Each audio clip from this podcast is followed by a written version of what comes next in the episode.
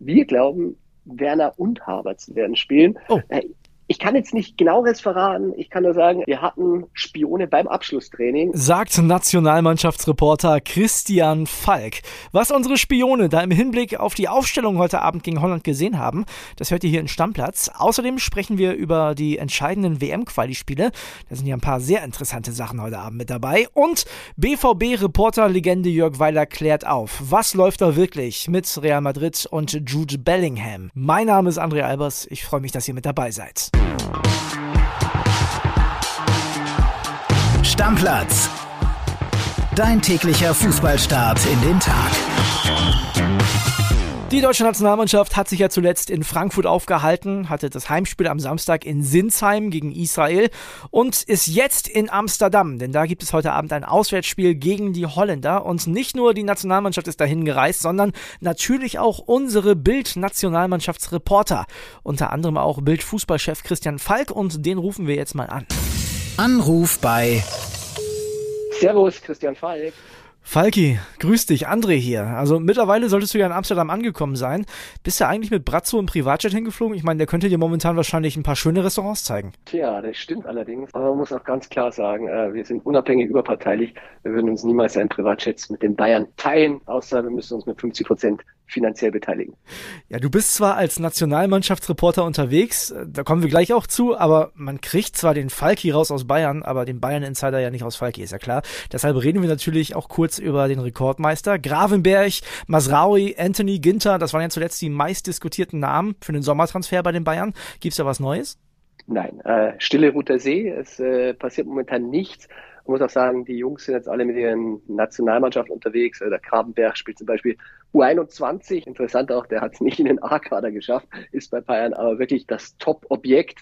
Der Ginter, der wäre hier, aber da müssen wir mal ehrlich sein, da sind die Bayern tatsächlich gar nicht so scharf drauf. Also da tut sich auch nichts. Ich schaue gerade übrigens in diesem Moment auf das Ajax-Trainingsgelände. Da glaube ich, trainieren schon die nächsten Talente, die Bayern vielleicht in den kommenden Jahren dann holen können. Aktuelle Bayern-Spieler stehen heute Abend ja einige auf dem Platz. Da gibt es den Klassiker Holland gegen Deutschland und gleichzeitig auch den ersten richtigen Test für Hansi Flick als Bundestrainer. Wie wichtig ist das Spiel für Flick? Ja, das muss man sagen. Das wird jetzt wirklich mal ein Härtetest. Äh, wir haben uns das mal angeschaut. Die anderen Gegner ist super. Es ist ein Startrekord. Da braucht man nicht reden. Er hat Aufbruchstimmung ausgelöst in Deutschland. Aber ganz ehrlich, da war keiner unter den Top 60 der Welt. Und jetzt gegen Van Gaal. Ich meine, der hat, glaube ich, die Nationalmannschaft auch auf ein anderes Niveau gehoben, weil er den Bayern sein Spielsystem eingeimpft und äh, Jogi Löw war so schlau, es zu übernehmen und seitdem spielt auch die Nationalmannschaft meistens so. Jogi Löw ist im letzten Turnier ein bisschen davon abgerückt, hat Dreierkette gespielt, das ging dann gleich in die Hose. Lustigerweise, Louis van Gaal spielt jetzt auch Dreierkette bei Holland, ist selber von seinem eigenen System abgerückt und hat da ein bisschen Trouble. Äh, ich habe heute war bei der Pressekonferenz zugeschaltet mit Virgil van Dijk. Der spielt es nicht so gerne, hat da auch ein bisschen gejammert, äh, immer gleich rübergeschaut und gesagt, naja, das soll jetzt nicht böse gemeint sein, aber ich glaube, da hat Louis van Gaal wieder ein wunderbares Thema in Holland aufgemacht. Vielleicht können es die Deutschen ausnutzen. Ich habe wirklich große Hoffnung. Das letzte Mal, weil ich da war, 2019 beim Länderspiel, da haben wir 2 zu 4 verklatscht. Also wäre schön, wenn es ja. andersrum wäre. Ja, Louis Fachal, den kennst du ja auch schon ein bisschen länger, ist ein sehr spezieller Typ. Äh, Marcel Reif, unser Experte, hat bei Bild im TV in Reifes Live auch mal eine Anekdote erzählt. Da hören wir mal rein. Ich habe ihn mehrfach erlebt, selber auch als, als Kommentator, der, vor Spielen dann so eine halbe Stunde zusammensitzen. Alter Falter, der hatte, der hatte bestimmte Rituale und ganz bestimmte Dinge mit, mit Menschen umzugehen, erstmal zu gucken, wie es funktioniert. Er hatte erstmal die Hand fast gebrochen, so. Und dann hat er immer in die Augen geguckt. So lange, so lange, so. Und dachte ich mir, boah, boah, boah, Wahnsinn, Wahnsinn, Psycho. Aber so ist er. Ähm, er hat einiges auf dem Kerbholz, was Erfolge angeht. Von daher, alles gut. Ja, Falki, ich hoffe, zu dir ist ja Van Gaal netter. Also mit der Hand und dem Blick, das kann ich bestätigen. Er ist natürlich auch wahnsinnig groß, wenn er sich dann so über dich beugt. Das hat schon was. Ich muss ja sagen, ich bereite mich ja grundsätzlich schon auf Pressekonferenzen vor, aber bei Louis van Gaal war das nochmal eine ganz andere Hausnummer. Da habe ich wirklich, bin ich mit Zetteln bespickt, bewaffnet in die Pressekonferenz, links im Sakko ein, rechts im Sakko ein, weil wenn du da eine falsche Frage nur gestellt hast, ich rede gar nicht mal von der Antwort, dann warst du bei dem schnell unten durch und das Donnerwetter ist über dich hereingebrochen. Und ich habe jetzt inzwischen eine super Beziehung zu ihm, das darf ich wirklich sagen, mit hohen Respekt, habe ich mir, glaube ich, erarbeitet in einer Pressekonferenz, äh, wo Louis van Gaal auf eine Frage von mir, da ging es um Martin de Michelis. Äh, ich hatte gewagt zu fragen, ob er im nächsten Spiel ihn im Mittelfeld aufstellen würde. Da gab es an dem Tag Bedarf. Und dann hat er mich äh, ganz böse wieder von oben angeschaut und gesagt, de Michelis, das ist ein Innenverteidiger, den stellt er nicht im Mittelfeld auf. Und dann dann habe ich meinen Zettel gebraucht, habe ihn rausgeholt und hatte Gott sei Dank vom Testspiel die Aufstellung und meinte, Herr Van Gaal, das ist so nicht richtig. Äh, Sie haben ihn schon im Mittelfeld mal aufgestellt. Dann wurde sein Blick ganz, ganz finster. Er Ui. sah sich den Zettel an, hat dann gesehen, dass ich recht hatte und meinte dann zu mir, aber ich habe ihn zur Halbzeit ausgewechselt. das hat er aber nie vergessen damals und seitdem hatte ich taktisch zumindest äh, sein Ohr gehabt und ja, das hat unsere Beziehung auf eine neue Ebene geholt. Ja, in Sachen Pressekonferenzen ist, glaube ich, unser Bundestrainer, der Hansi Flick, ein bisschen entspannter. Den kennst du jetzt auch schon ein bisschen länger und hast mit ihm gestern eine ganz lustige Szene gehabt. Auch da hören wir mal kurz rein. Jetzt, jetzt ruft gerade Joshua Kimmich an, gehe ich natürlich jetzt nicht dran. Wäre super, aber die Zeit hätten wir, glaube ich, auch, ja. Ich sag mal, ich, sag mal, ich, ich schreibe mal zurück, dass ich gleich zurückrufe, okay? Ich bin. Ja, bitte rangehen, ja. Auf Lautsprecher okay. stellen wahrscheinlich. Ja, Falki, was war da denn los? Was wolltet ihr Joshua denn, Mensch? Das war wirklich lustig. Ich hatte gerade äh, mit Hansi über Müller gesprochen und ob Müller bei ihm auch immer spielt wie bei Bangal bei der WM, hat er bestätigt und hat gerade geantwortet und war fertig, aber er klingelt sein Telefon. Kimmich wollte ihn unbedingt sprechen und dann meinte er, äh, er kann jetzt nicht rangehen, er macht die Pressekonferenz weiter, worauf ich gesagt habe, er soll doch bitte rangehen, äh, dann wissen wir endlich, ob er Vater geworden ist. Hansi sehr gelacht, er hat gesagt, nee, nee, er ruft ihn später zurück. Aber genau das ist der Unterschied bei Hansi Flick, weil wenn du es nicht mehr erwartest, Pressekonferenz vorbei, Hansi Flick schon lange abgetreten, Tilo Kehrer war da, geht die Tür noch mehr auf Hansi kommt rein und meint, äh, ich wollte euch nur informieren, Fehlalarm, kein Baby da, äh, wollte uns nur sagen, dass er wahrscheinlich nicht kommt. Bevor ihr jetzt tausend Leute wild macht und alle anruft, spart euch, Baby noch nicht angekommen, wollte ich euch nur noch mal mitgeben. Also ich finde, das hat Stil und da denkt er mit. Ja, Hansi Flick sowieso ein super sympathischer Typ. Heute Abend muss der aber natürlich auch so ein bisschen liefern und ich glaube, das wird er dann sicherlich auch mit der bestmöglichen Mannschaft gegen die Holländer machen, oder Falki? Also ich meine, ja, was heißt das denn momentan überhaupt im Namen? Also Kimmich ist ja nicht dabei, der wäre sonst auf jeden Fall gesetzt.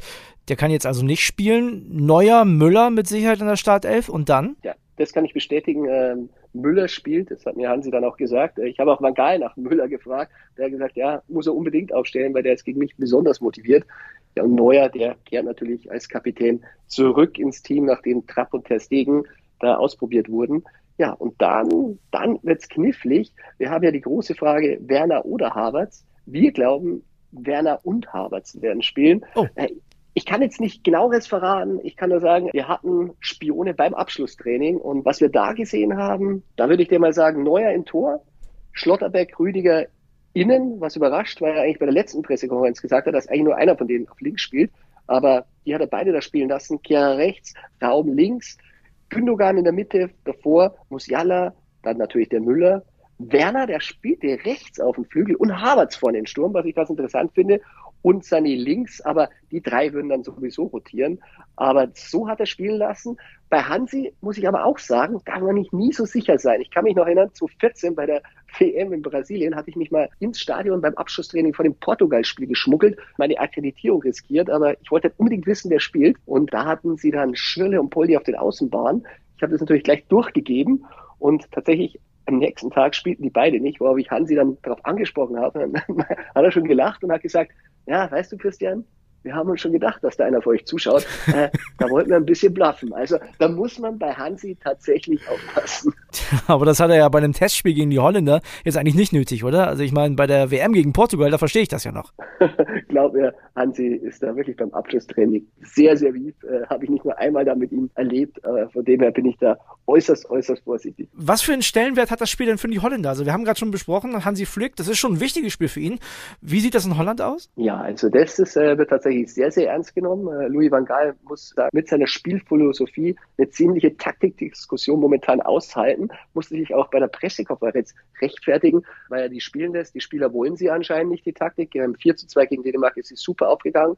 Äh, er hat gesagt, er hat ja wieder mal recht gehabt. Daneben hat sich Virgil van Dijk immer kichernd so ein bisschen unter der Hand versteckt, weil Louis van Gaal dann immer so selbstbewusst äh, seine Ansagen machte. Das fand er wirklich sehr, sehr komisch. Aber ähm, bei der Aufstellung, da muss man sagen, Louis van Gaal, da war, wurde er ernst und er hat gesagt, er wird nicht ein Detail verraten, weil er möchte wirklich gegen Deutschland da wirklich nicht sich in die Karten schauen lassen. Er will es den Deutschen nicht zu leicht machen, hat er gesagt. Du siehst, er nimmt es ernst, aber es ist halt auch für Louis van Gaal äh, ein großer Prüfstein. Deutschland, Holland, ja, da will keiner verlieren. Ja, ein harmloses Testspiel gibt's bei Holland gegen Deutschland einfach nicht. Falki, vielen Dank. Heute Abend 2045 geht's los. Ich wünsche dir ganz viel Spaß beim Spiel.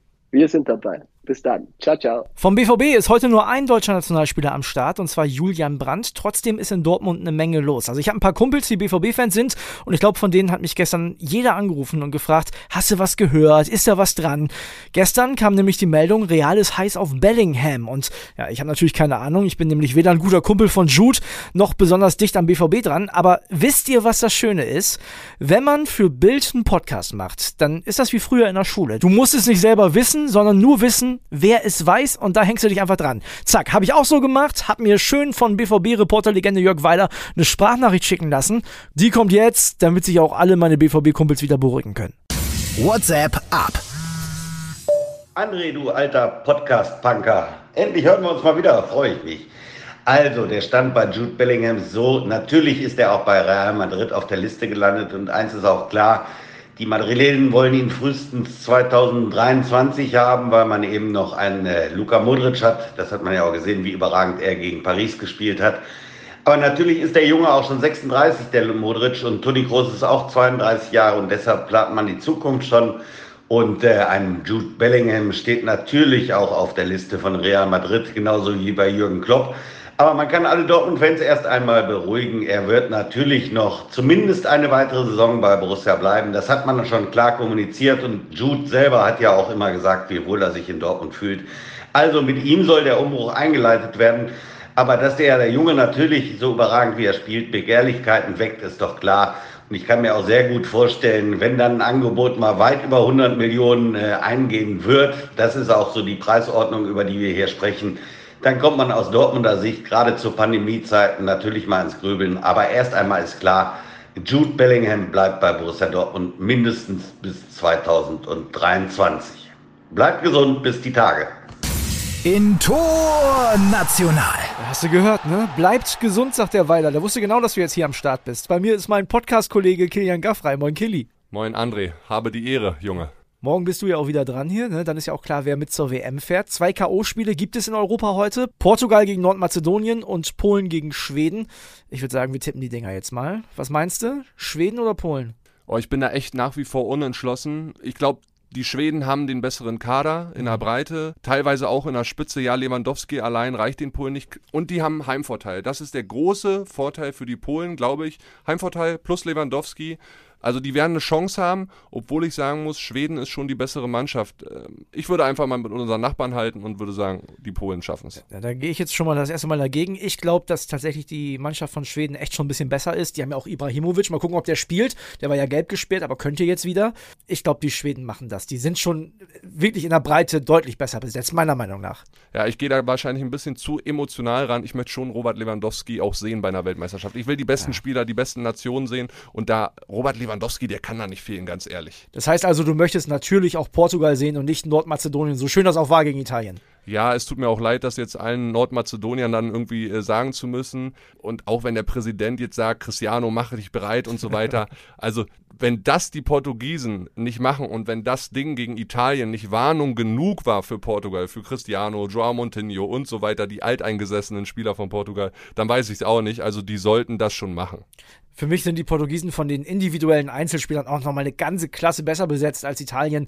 Bruno Fernandes noch mit dabei zum Beispiel. Jao Felix ja auch zuletzt in Form. Also ich kann mir das auch beim besten Willen nicht vorstellen. Also in Italien hatten die Nordmazedonier auch nur vier Torschüsse. Die haben ja riesiges Glück gehabt. Das passiert nicht ein zweites Mal. Das glaube ich einfach nicht. Ja, und zur EM können sie dann nach Deutschland gerne kommen. Da können sie sich qualifizieren. So nämlich.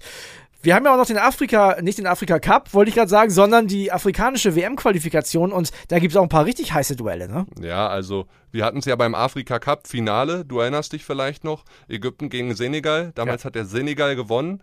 Jetzt haben die äh, Ägypter das erste Spiel, also das Hinspiel 1 zu 0 gewonnen. Ist also alles offen und ich frage mich die ganze Zeit, egal wer da jetzt weiterkommt, ne? Also ein Liverpool-Star, Sadio Mané oder Salah sind halt nicht dabei und wenn die dann nach Liverpool zurückkommen, dann muss der Klopp erstmal schlichten wahrscheinlich zwischen den beiden, ne? Boah, ich glaube, wenn Mané das wieder macht und Salah wieder verliert, dann ist dann der geht schon, er im Sommer. Dann ja, geht er im Sommer. Dann ist er weg. Da hat er keinen Bock drauf. Dann ist er schon richtig beleidigt. Aber es ist nicht das einzige Spiel. Sind ein paar sehr interessante Sachen mit dabei. Nigeria, Ghana zum Beispiel auch noch. Auch super spannend, ne? Ja, absolut super spannend. Und Algerien, Kamerun gibt es ja auch noch. Äh, ja. Algerien hat das erste Spiel gewonnen. Also ich freue mich auch immer auf die afrikanischen Mannschaften bei der WM. A, weil die Fans Stimmung machen. Ich hoffe, da kommen auch wirklich viele dann rüber. Katar ist ja mal ein bisschen fraglich, ne? Du weißt warum.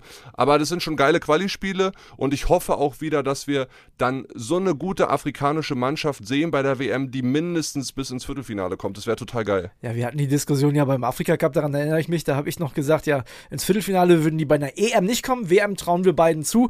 Und wer dabei ist bei dieser Weltmeisterschaft, das erfahrt ihr dann morgen früh ab 5 Uhr beim Kollegen Kilian Gaffrey. Das war's für heute mit der Folge von Stammplatz. Wenn ihr mögt, dann bewertet diesen Podcast, lasst uns ein Like da, folgt uns gerne und wir freuen uns, wenn ihr morgen wieder einschaltet. Tschüss, bis morgen. Stammplatz. Dein täglicher Fußballstart in den Tag.